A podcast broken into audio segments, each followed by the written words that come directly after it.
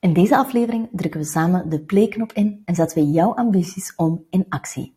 We helpen je een planning maken op jouw maat die je kan volhouden omdat het leuk en licht aanvoelt. We kiezen samen jouw heldere focuspunten en zetten deze om in de realiteit. Dus press play, tune in en find your rhythm. We doen het allemaal wel eens. Doelen opstellen voor het nieuwe jaar of een nieuwe periode in ons leven. Dat is een concept waar we helemaal achter staan, zolang het in lijn ligt met waar we uiteindelijk als persoon en ondernemer naartoe willen werken en we onze doelen niet gaan baseren op andermans visie van succes. Hoe we ervoor kunnen zorgen dat we onze eigen visie volgen en niet die van een ander, dat is een onderwerp voor een volgende keer. In deze aflevering gaan we even veronderstellen dat jij jouw visie en doelen voor de komende periode al helder hebt. Maar wat vang je daar dan mee aan?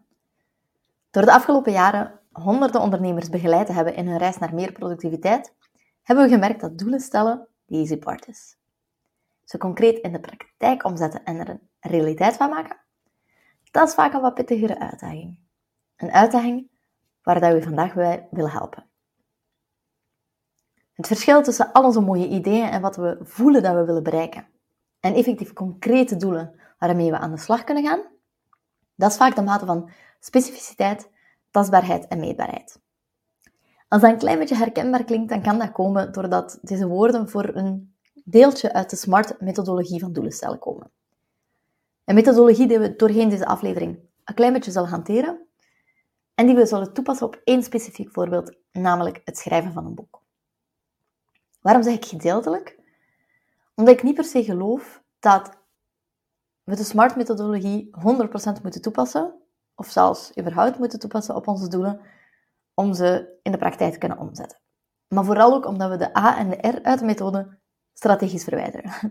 Ze doen er namelijk voor ons niet toe. Want afhankelijk van welke bron dat je consulteert, staan deze letters meestal voor achievable en realistic. En daar zijn we niet zo'n fan van. Want niemand heeft een glazen bol. En doelen zijn eigenlijk net bedoeld om lekker wil te dromen. Want stel dat ons doel is om een bestseller te schrijven, dan is dat misschien niet helemaal realistisch, wie weet. Maar op deze manier stellen we ons brein er wel voor open om zotter en creatiever te denken dan we zouden doen wanneer we enkel schrijf een boek zouden formuleren. Dus doe lekker zot. Maak je doel niet per se realistisch. Als we even kijken naar de andere letters, dan kunnen die voor ons wel hun nut hebben. De S in de SMART-methodologie staat voor specifiek. Als je even de volgende twee formuleringen van het uh, doel dat je volgend jaar een boek zou willen schrijven uit, dan zou de eerste zijn, schrijf een boek. De tweede, schrijf een boek, of schrijf een eerste versie van het manuscript van een boek van minstens 250 pagina's over time management tegen december 2024. Welke van de twee is voor u duidelijker en zet u meer aan tot actie? Ik hoop dat dat naar uw gevoel ook wel de tweede formulering is. Klinkt logisch en toch lijkt de formulering van onze doelen vaak veel meer op de eerste zin. En jammer genoeg is die eerste formulering daarin veel te vaak en vaak ook veel te overweldigend, want schrijf een boek, wat betekent dat precies? Wil dat zeggen dat je puur het manuscript geschreven moet hebben? Moet het boek al gepubliceerd en in de verkoop zijn? Wanneer weet je of dat je dat doel bereikt hebt? Een boek kan het eigenlijk ook over eender wat gaan, dan niet? Als je dit gaat opsplitsen in taken die dat je het komende jaar moet doen, dan zet je hier al alleen uren mee bezig en weet je niet eens wanneer dat je doel bereikt gaat hebben. In onze tweede versie is veel specifieker. Want we willen een eerste versie van ons manuscript klaar hebben en het boek zal gaan over time management en productiviteit. Veel duidelijker en, als we eerlijk zijn, ook wel wat haalbaarder. Daarnaast is het resultaat in versie 2 ook veel meetbaarder. Want als we een boek van 250 pagina's willen schrijven, dan kunnen we gaan meten tegen wanneer in het jaar we ongeveer hoeveel pagina's geschreven moeten hebben om ons doel te bereiken. In versie 1 zouden we even goed kunnen eindigen met een boek van 250 pagina's, maar waarbij we alle pagina's in zeven haasten geschreven hebben tijdens het laatste kwartaal, omdat we eerst veel te veel tijd aan iets anders aan het spenderen waren. Omdat het veel moeilijker was om onze vooruitgang te meten. Nu, dit is iets waar dat je ofwel als persoon heel goed op gaat of net niet. De ene heeft dat concrete resultaat nodig. De andere, als je een beetje zoals mij bent, dan werkt dat net niet zo goed. Want in mijn hoofd denk ik, ja maar boeien, ik wil gewoon een boek schrijven dat heel nuttig is en dat impact heeft op de mensen die het lezen En of dat, dat dan 10 pagina's is met heel nuttige uitleg of 300, maakt me niet uit. Maar in heel veel gevallen kan het wel zijn om uh, kan het wel nuttig zijn om je doel iets concreter te gaan maken, het meetbaarder te gaan maken en het resultaat tastbaar te maken. Want bij mij opnieuw hier weer, hmm, wanneer ga ik weten of dat mijn boek af is?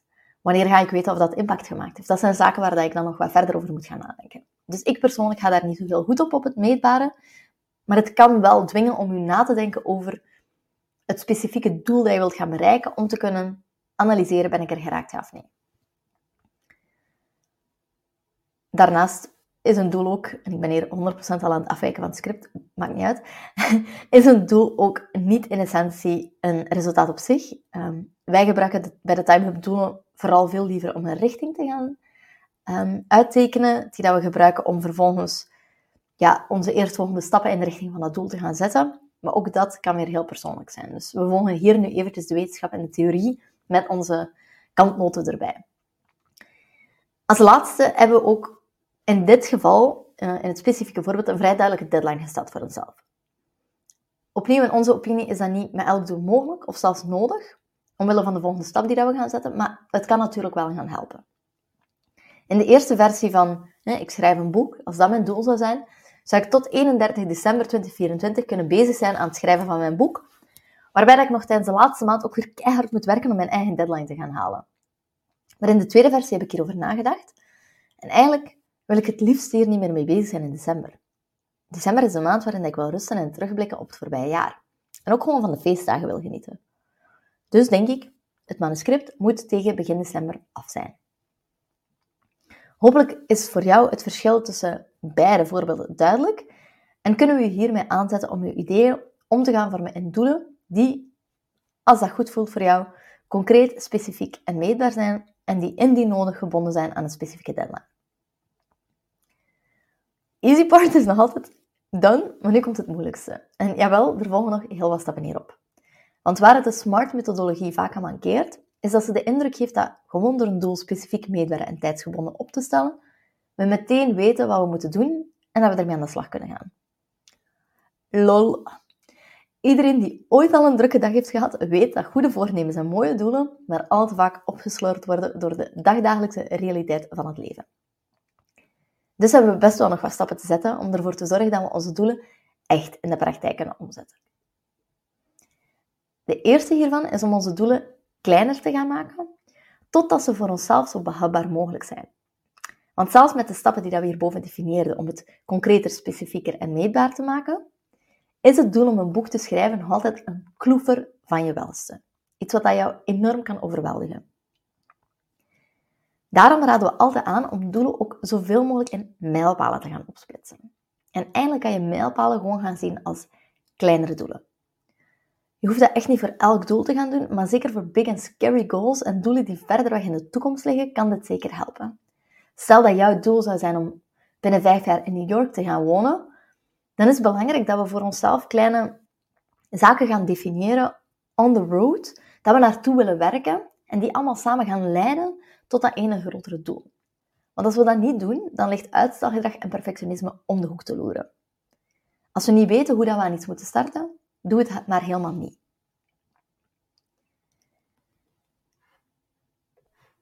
Omdat het thema van ons volledige productiviteitsframework gebaseerd is op kleine stappen zetten, geven we meteen een oorworm mee die key is wanneer het aankomt op je grootste prioriteit omzetten in de realiteit Baby steps, baby steps. Onze verontschuldiging daarvoor. Maar net daarom raden we aan om doelen zoveel mogelijk in mijlpalen te gaan opsplitsen. Als de doel ons eindmeet is, dan zijn de mijlpalen de wegwijzers die we onderweg tegenkomen. In het geval van het schrijven van mijn boek zouden bijvoorbeeld de mijlpalen als volgt kunnen zijn. Maak een outline van de inhoudstafel tegen eind januari Onderzoek het stappenplan voor het publiceren van een boek tegen eind mei. Stuur pitch uit en schrijf het eerste hoofdstuk. Dat maakt het voor mezelf weer al een pakje tastbaarder wat ik eventueel wanneer moet gaan doen en waar ik prioriteit aan moet geven. En niet alleen dat, het zorgt ook voor kleine momenten waarop ik mijn vooruitgang kan gaan vieren. Want dat doen we echt niet vaak genoeg. Met een lange termijn doel hebben we vaak maar één punt waarop we ons succes gaan vieren en dat is de eindmeet. En dat kan vrij demotiverend zijn, omdat we onze vooruitgang niet kunnen meten, dat we geen idee hebben of dat we goed bezig zijn of niet. Door met concrete mijlpalen te werken, breng je hier veranderingen en zorg je ervoor dat je je successen veel vaker kan gaan vieren. Helder? Goed, maar we zijn nog niet klaar. Mijlpalen kunnen aan zich nog steeds redelijk vaag omschreven zijn. Daarom moeten we ze gaan omvormen in concrete projecten, taken en wat vaak vergeten wordt, gewoontes. Even kort een paar definities om ervoor te zorgen dat je helemaal mee bent met onze terminologie. Een project is een verzameling aan taken die je moet gaan uitvoeren, vaak in een bepaalde volgorde, om je mijlpaal te gaan bereiken. Soms zal een mijlpaal één op één te mappen zijn met een project. Soms gaat je meerdere projecten nodig hebben om één mijlpaal te bereiken. En soms gaat één project op meerdere mijlpalen een invloed hebben. Ben je nog mee? Een taak is vervolgens een eenmalige actie die je dient uit te voeren en die als klaar of niet klaar gemarkeerd kan worden. Het is eigenlijk de kleinst mogelijke versie van een actie. Tot slot hebben we ook nog gewoontes. En hier merken we dat vaak ook de uitdaging ligt bij onze klanten. Want quasi elk doel waarmee je een bepaalde verandering of een bepaald resultaat wilt teweegbrengen, houdt ook een bepaalde gewoonte in. Als ik bijvoorbeeld een boek wil schrijven, dan zal het niet voldoende zijn om gewoon onderzoek te doen naar hoe je een goed boek schrijft en te kiezen door wie ik het wil laten uitgeven. Dan is het ook een kunst om momenten in mijn agenda te gaan definiëren en vooral om die daarna vrij te gaan houden om effectief te gaan schrijven. Die momenten kunnen vrijhouden impliceert de gewoonte om niet te snel ja te zeggen op alles wat op je afkomt en die blokken als heilig te gaan ervaren. Want je kunt nog zo goed alles uitplannen als je wilt. Als ik deze gewoonte niet zou gaan trainen, dan blijft er van mijn mooie doel aan het eind van het jaar niet veel over. Mocht je er niet meer aan uit kunnen, weet dat je de geschreven versie van deze podcast ook altijd kan terugvinden op onze website via de link in de beschrijving. Maar we proberen dat even samen te vatten. Een doel probeer je in eerste instantie altijd zo specifiek en meetbaar mogelijk te maken als het kan. Tijdsgebonden is een leuke extra, maar hoeft zeker niet per se. Vervolgens maak je een doel kleiner door de wegwijzers op je route verder uit te tekenen. Eens die er zijn, bedenk je voor jezelf wat dan nodig is om die wegwijzers te gaan bereiken. Welke projecten en taken moet je uitvoeren en welke gewoontes moet je trainen om die doelen te gaan bereiken. We kunnen je nu al vertellen dat je met een hele grote lijst gaat eindigen. En daarmee bewijzen we meteen weer een van onze belangrijkste punten, dat echt goed time management neerkomt op kiezen. Het kiezen van waar je je prioriteiten legt. Want als je al je doelen in één keer wilt bereiken en al je acties in één keer wilt uitvoeren, dan heb je al een gigantische lijst vol taken om af te werken. En de realiteit wijst uit dat 80% van onze tijd over het algemeen hoe hard dat je ook je best doet, gaat naar operationele taken. Zowel privé als in het huishouden. Dus dan hebben we eigenlijk maar 20% tijd, om nog niet te spreken over aandacht en energie, meer over om aan onze doelen te gaan werken. Wilt je dan liever continu met bakken stress rondlopen omdat je 30 marathons tegelijkertijd aan het lopen bent? Of een paar korte sprints tegelijkertijd trekken die je veel meer voldoening geven? Wij kiezen consistent en bewust voor de laatste optie. Als je dat ook wilt doen en wilt weten hoe je deze lessen uit de podcast verder in een concrete planning kan gieten, lees dan zeker even meer over onze Productivity Playlist op onze website. De onderwerpen uit deze podcast behandelen we specifiek in onze Press Play track, waarin we helpen een planning maken die voor jou goed voelt en die je echt kan volhouden. Voor nu hopen we dat we met deze opdracht een nieuwe kritische blik laten werpen op de doelen die je voor dit jaar formuleerde. We horen het graag als je iets aan deze aflevering hebt gehad, dus het laat het ons zeker weten door in je stories op Instagram ons te taggen of uh, in een post op LinkedIn te laten weten dat je luisterde. In ruil voor je review krijg je ons gratis digitale productivity pack toegestuurd, waar je meteen mee aan de slag kan om je tijd en je productiviteit een boost te geven. En dan hoor je verder heel graag in een volgende uitzending. Tot dan!